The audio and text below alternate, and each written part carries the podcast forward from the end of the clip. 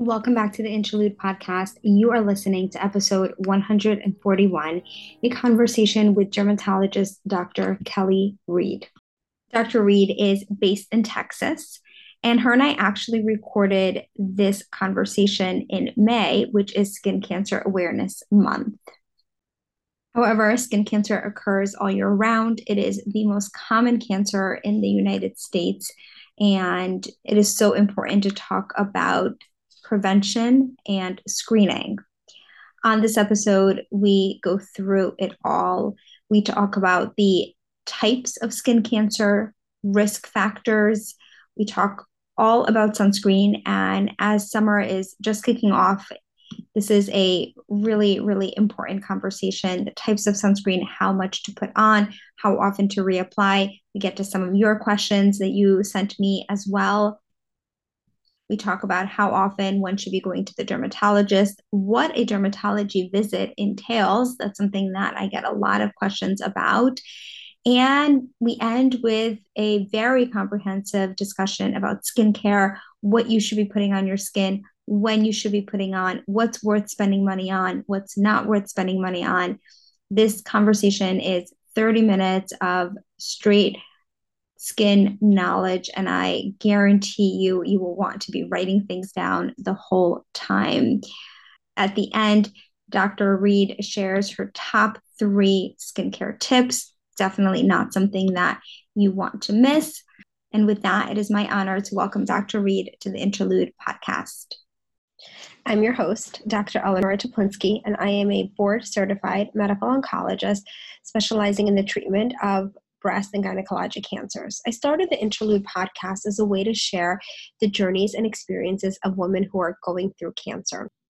On this podcast, we talk about anything and everything related to the cancer journey, the treatment, and life after cancer. As a reminder, the information discussed on this podcast is not meant to serve as medical advice. Any specific medical questions should be directed to your healthcare team. Dr. Reed, thank you so much for being here. So, for those listening, Kellie and I actually met back in 2009, correct? 2009. Yes, exactly. On a trip to Israel, and we reconnected recently at the Pinnacle Conference. And so, since May is breast uh, May is Skin Cancer Awareness Month, I thought it would be perfect to have Dr. Reed, who is a board certified dermatologist, come and talk about all things skin cancer and skincare. Well, thank you so much for having me. I'm very excited to be here to talk everything skin and most importantly, skin cancer prevention and detection. So, although May is Skin Cancer Awareness Month, skin cancer happens all year round. So, we should be thinking about it all year round. So, tell me a little bit about why you know, are we seeing more skin cancer? What are the different types of skin cancer? You know, why is this important?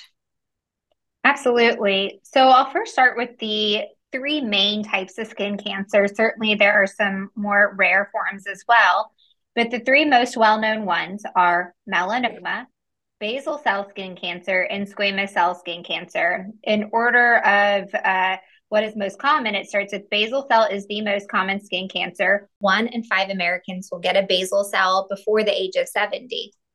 Now, what to look for when you are looking at these lesions?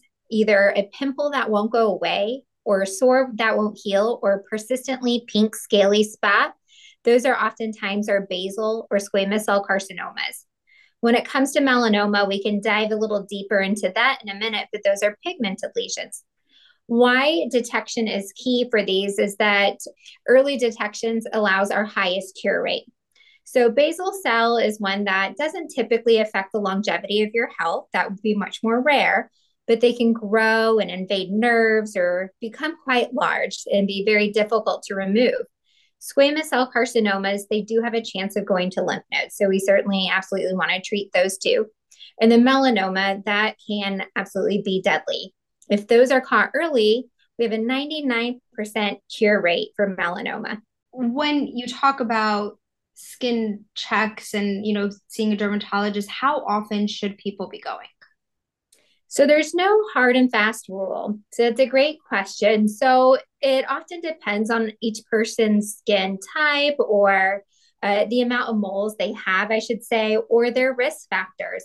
So, for example, somebody who has a, heavy history of tanning bed use, I do encourage them to come in at least annually.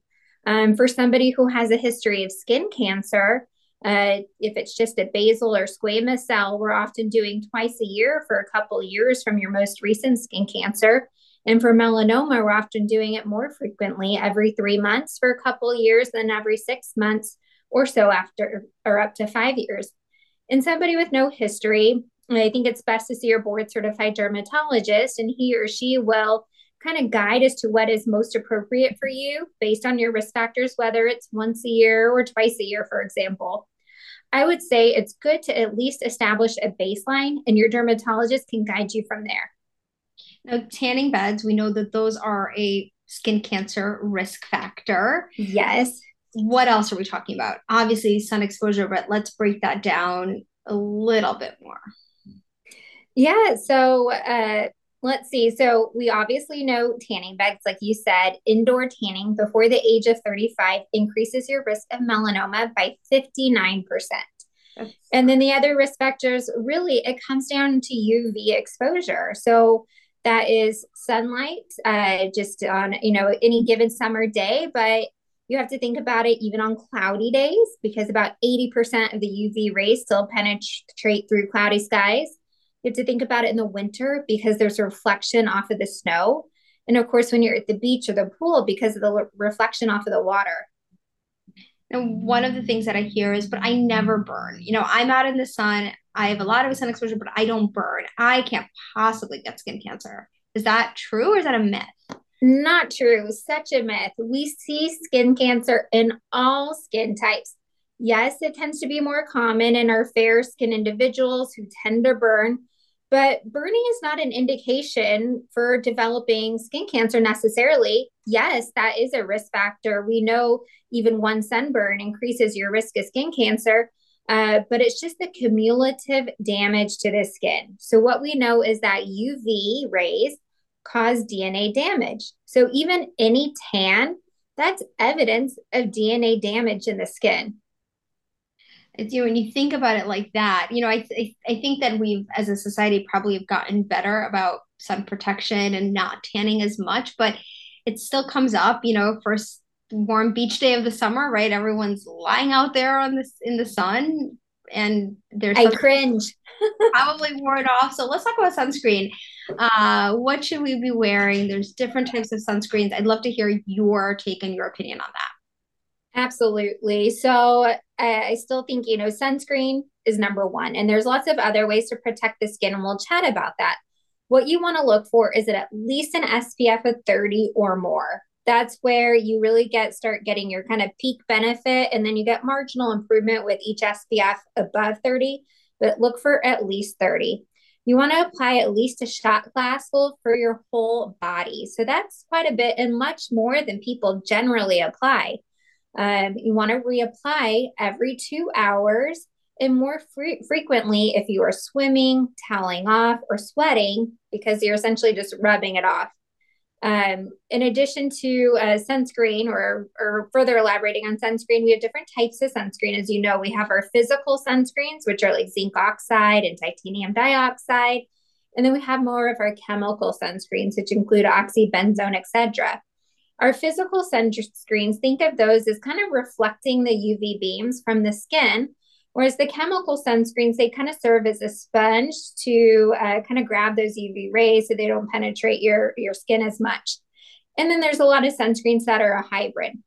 They've all been shown to be perfectly safe for the skin um, when applied um, in a way that uh, is recommended, which is every two hours or more frequently if needed. So there was, and we this is something that you know we talk about in oncology, um, and I'm curious to, on your perspective. You know, obviously the most the best sunscreen is the one that people are actually going to wear and apply to their body. But a couple years right. ago, there was some a study, couple like two studies published in JAMA, looking at small studies, but they looked at absorption of those chemical sunscreens and they found that it was more than like what was expected. And so, you know, the FDA has called for more studies on that because some of those chemicals, at least in the cancer space, you know, could potentially disrupt hormones and again a lot to be unknown. So as an oncologist we te- you know I, I personally tend to kind of favor the mineral sunscreens but is there any you know what's is there truth to that? Is that something that is kind of like well we're still studying it you're exactly right so we're still studying it so the study did show that some of those chemicals are absorbed into the skin and in this study it was people who uh, applied it perfectly. And so in the real world, people truly aren't applying that much and that frequently, although that's what we counsel and recommend. Now, the next part of it, like you said, we just don't know. So far, we know there haven't been any proven harmful effects of it. But what I tell patients, if it is a concern to you, then just stick with your mineral or physical sunscreens. We have so many great options that are just zinc oxide and titanium dioxide. I know I personally do just stick with the mineral and physical sunscreens because I've been pregnant or breastfeeding for the last four plus years. Even though there's not any data that says a pregnant or breastfeeding person cannot use a chemical sunscreen, it's just my personal choice to stick with the mineral ones. And that's what I use on my own toddlers and babies. Yeah, I think that, you know, it's exactly right. I think there are different options and people should feel free to pick what they're what they're comfortable with. Um, exactly. You know, and I think that there are from I just what I've seen in like grocery stores and on the shelves is that the amount of mineral sunscreens or physical sunscreens has really exploded in the last mm-hmm. you know few years and they're making some that don't have leave that like white paste or that white like exactly people don't like so I think there's a lot of different options available now exactly right. They make them a lot more elegant, uh, where they just rub in a lot easier. It's not so tacky or sticky on your skin. And then I always remind patients, you know, not only sunscreen, you can protect your skin in so many other ways, like UPF clothing, for example, UV protective factor clothing. You want to look for at least a UPF of 50 or more. This is clothing that's woven in such a way to minimize UV penetration to the skin that's another great way. So, especially for kiddos where it's really tough to reapply and put sunscreen on them all the time, put them in like a rash guard, which often is UPF 50 or more. They can do long pants as well. And that's a really great way to help protect their skin as well as your own skin. So I always tell, you know, my golfers, my boaters, or anybody who's going to be at the beach or fishing uh, to invest in UPF clothing. And then bottom line, it doesn't necessarily need to specifically say UPF if you want to kind of choose things you have in your own closet, you know, a denim tightly fitted, although it would be warm, uh, kind of shirt is it actually like an SPF of about 1700, for example. Whereas like a white t-shirt, a flimsy white t-shirt is like an SPF of five. So you can also make some choices with the clothing that you have. Not only clothing, but seeking shade. So, you know, being under an umbrella, under a tree, avoiding the sun between 10 and 4 if possible. Um, all those things help. And what about your scalp? Hats. So, same thing. So, choosing a hat that's woven tightly or at least a UPF 50, choosing a wide brim, so three to four inches at least. Um, and you really want that over a ball cap because a ball cap, you're still getting UV on the sides of your face, your ears, your neck, your chest, your back. Here in Texas, we call it Texas chest. Uh, the fancy medical term is poikiloderma, but we see a lot of patients with that red neck and red chest. Mm-hmm. We lovingly call it Texas chest. And we spend a lot of time cosmetically treating it in my clinic because patients don't like it. You know, when they are 40 and 50 years old, they're ready to get rid of it. So it's, you know, I always think it's, we, we really are so careful about skin protection and sun protection for our kids. You know, we get the rash guards, we make them wear a hat, we make them reapply. And then I think when it comes to our own bodies, we're like, yeah, it's fine, whatever. Right. And we need to, you know, try to have a good example for them. And just as we're taking care of them, you want to take care of yourself too, not only for yourself, but for your child.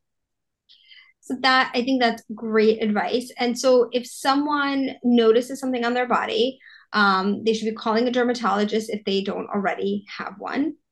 Exactly. Um, do you do biopsies in your office when someone comes in? What do you do? Like, how do you approach something if someone comes in with, let's say, a hyperpigmented skin lesion? Exactly. So, uh, so sometimes patients come in just for a focused visit, and that's great. And sometimes patients come in for their general kind of full body skin check, as we call it, or their skin cancer screening.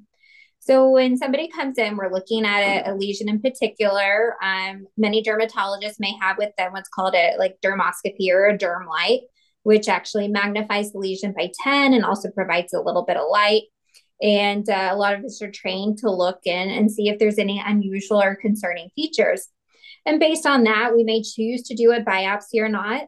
A biopsy is very simple and quick and easy and, and really minimally painful for the patient. I think they're always surprised when it's over because it sounds very scary. Um, and what that entails is numbing the skin with a little local anesthetic. So that's like a little shot where they just feel a little prick and a sting. It's over within maybe 10, 20 seconds.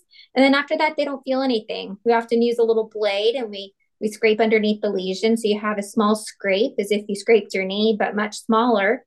Um, and that's it. You have a small wound. Uh, put a bandage on top, and then you just treat it with Vaseline or Aquaphor while it's healing. That little specimen gets sent off to a pathologist. Uh, typically, it's a specialized dermatopathologist who are trained specifically to look at skin. It can take a week or two to get results, and then we go from there. Depending what it shows, may determine our next steps. So people should not be scared of yes. seeing dermatologists. I think there's this, you know, of course, there's a fear of biopsies and needles, and it, you know, mm-hmm. you think it's going to leave a big scar. So I appreciate you kind of saying it's fine and it's not painful and it's going to be okay. Exactly. And one thing we chatted about briefly earlier, and I wanted to touch on while we're talking about skin checks, or kind of what to look for uh, when identifying melanoma. So, kind of the big picture, the A, B, C, D, E's of melanoma that many people may have heard of. The A stands for asymmetry, if you cannot fold a lesion in half.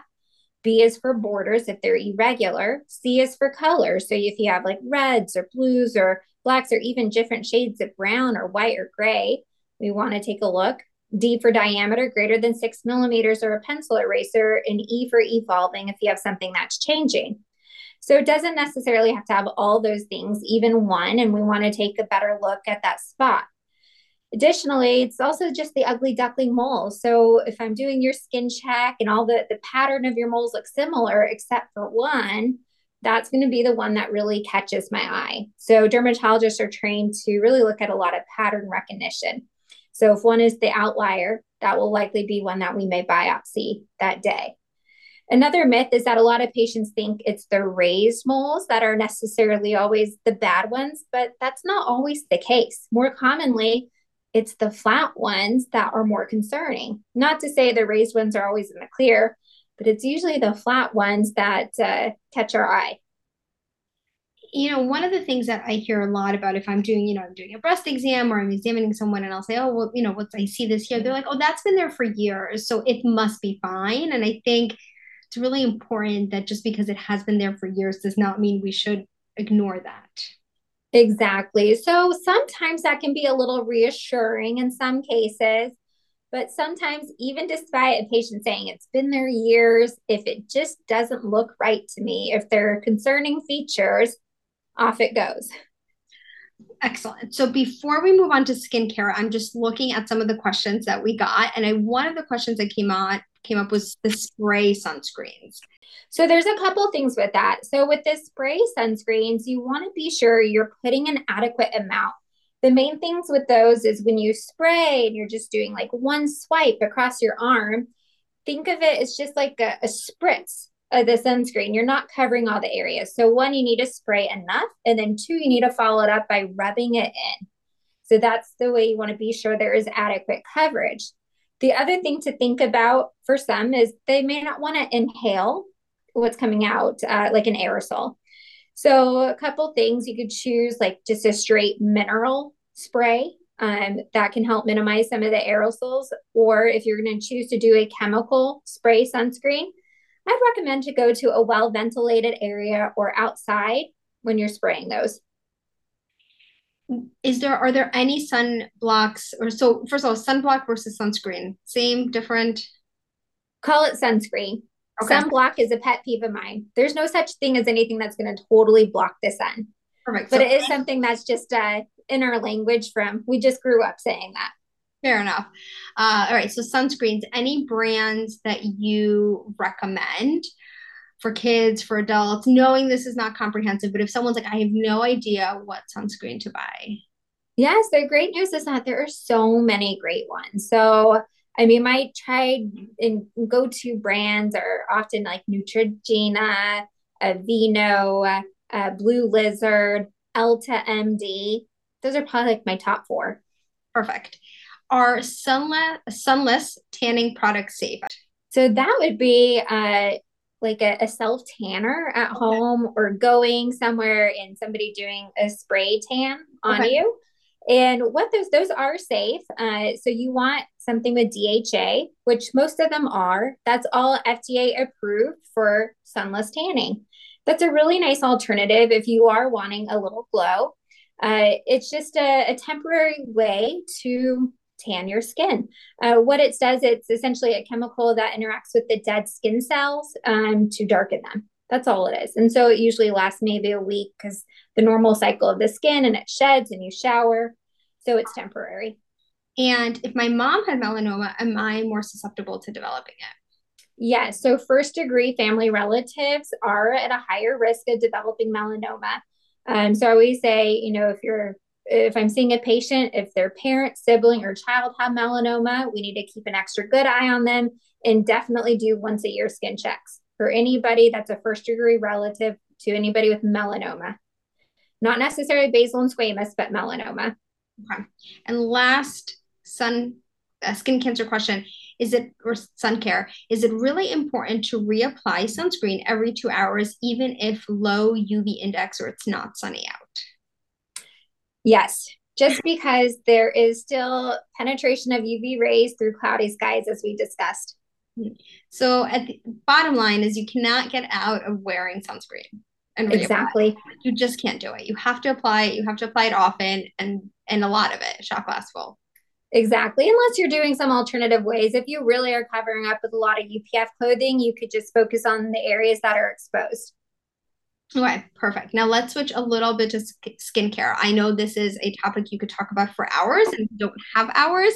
So give me like a couple of top tips, bullet points that we should know about for skincare. Like what are your essentials?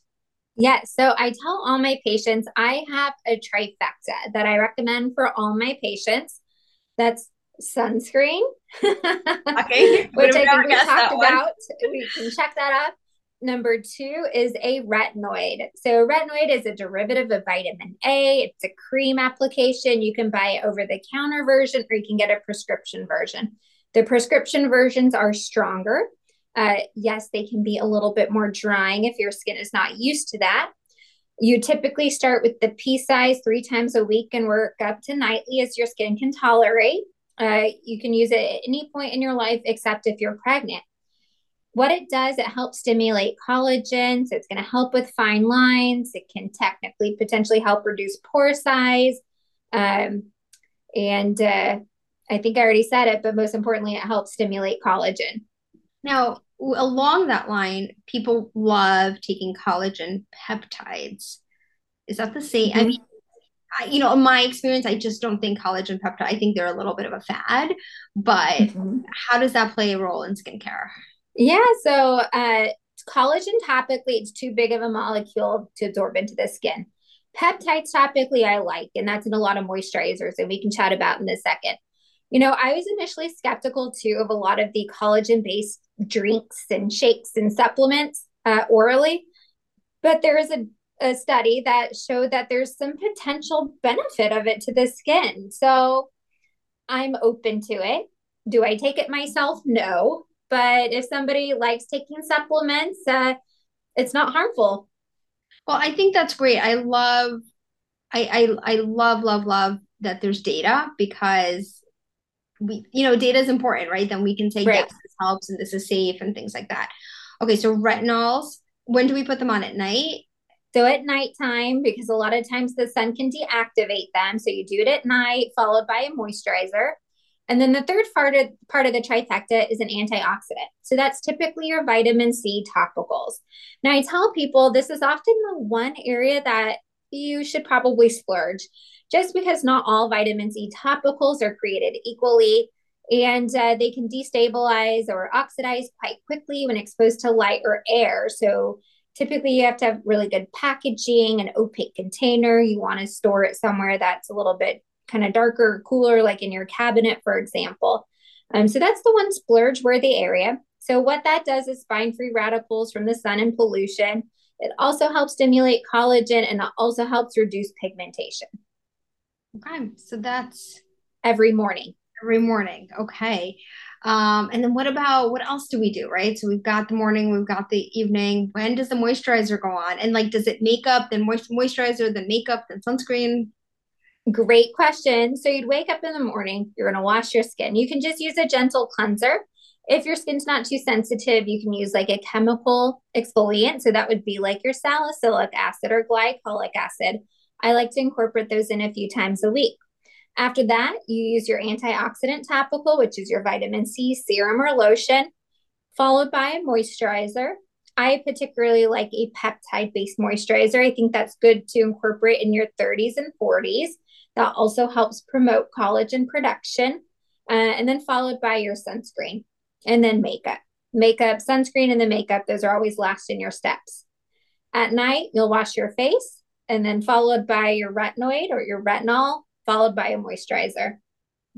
No, I hear all the time people saying, Well, I never did anything and I'm 70 and I just wash my face with soap and water. And this is all nonsense. And like, what's a dermatologist take on this? Some people are genetically blessed. Fair. So maybe that just worked well for them. Yeah. And that is fine. Everybody is different. Uh, but I know I personally, I enjoy doing skincare.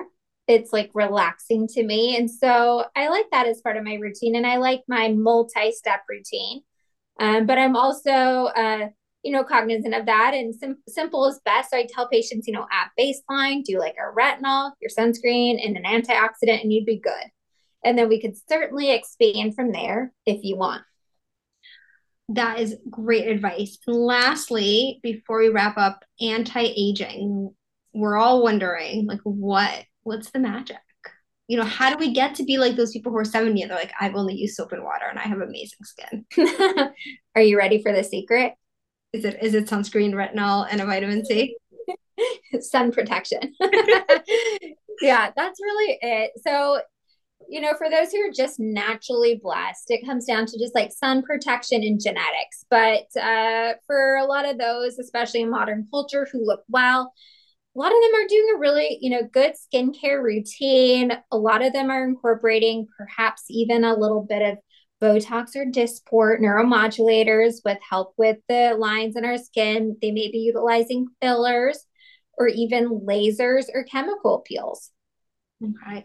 Now, I heard this the other day, and I'm really curious about your take on this. Is hydrating, like drinking enough water, is that someone said that it doesn't make a difference for your skin? But I find like I get dehydrated, like if I'm dehydrated, like I can, I don't know, I feel it. So when it comes to the how moisturized your skin is, truly drinking water on a daily basis is not going to make a huge difference. Yes, if you are dehydrated, your skin will seem dry, your eyes will seem sunken in, all the things that we know about, but just day to day, looking to moisturize your skin, it's a little dry. Drinking more water isn't going to help, but moisturizing your skin will help. Choosing a moisturizer in particular that may have ceramides in it can be a little bit more beneficial. It's a lot of information here super helpful. Um, anything that we did not touch on? I mean, this is like a full on dermatology consult. Yeah, I could talk for hours. Um, Good. You know, Eleanor, I think you covered it all. All right. I love it. Leave me with your top three if someone is just tuning in right now and they want to know top three tips from Dr. Reed. Go. Okay. Wear sunscreen. Use a retinol at night if you're not pregnant and wear a hat and UPF clothing. Uh, that was four, but we'll clump the last two as the last two protective clothing. Um, thank you so much. I know you do a lot on social media. Where can people find you? People can find me at Skin Dr. Reed. Doctor is D R, Reed R E E D. And you practice in Texas. So if anyone is in the Texas area, um, where in Texas are you located? Yes, they can find me at Westlake Dermatology in Austin, Texas. Thank you so much for doing this. Oh, thank you so much for having me. This was fun. Thank you all for listening to this conversation. So much helpful information here.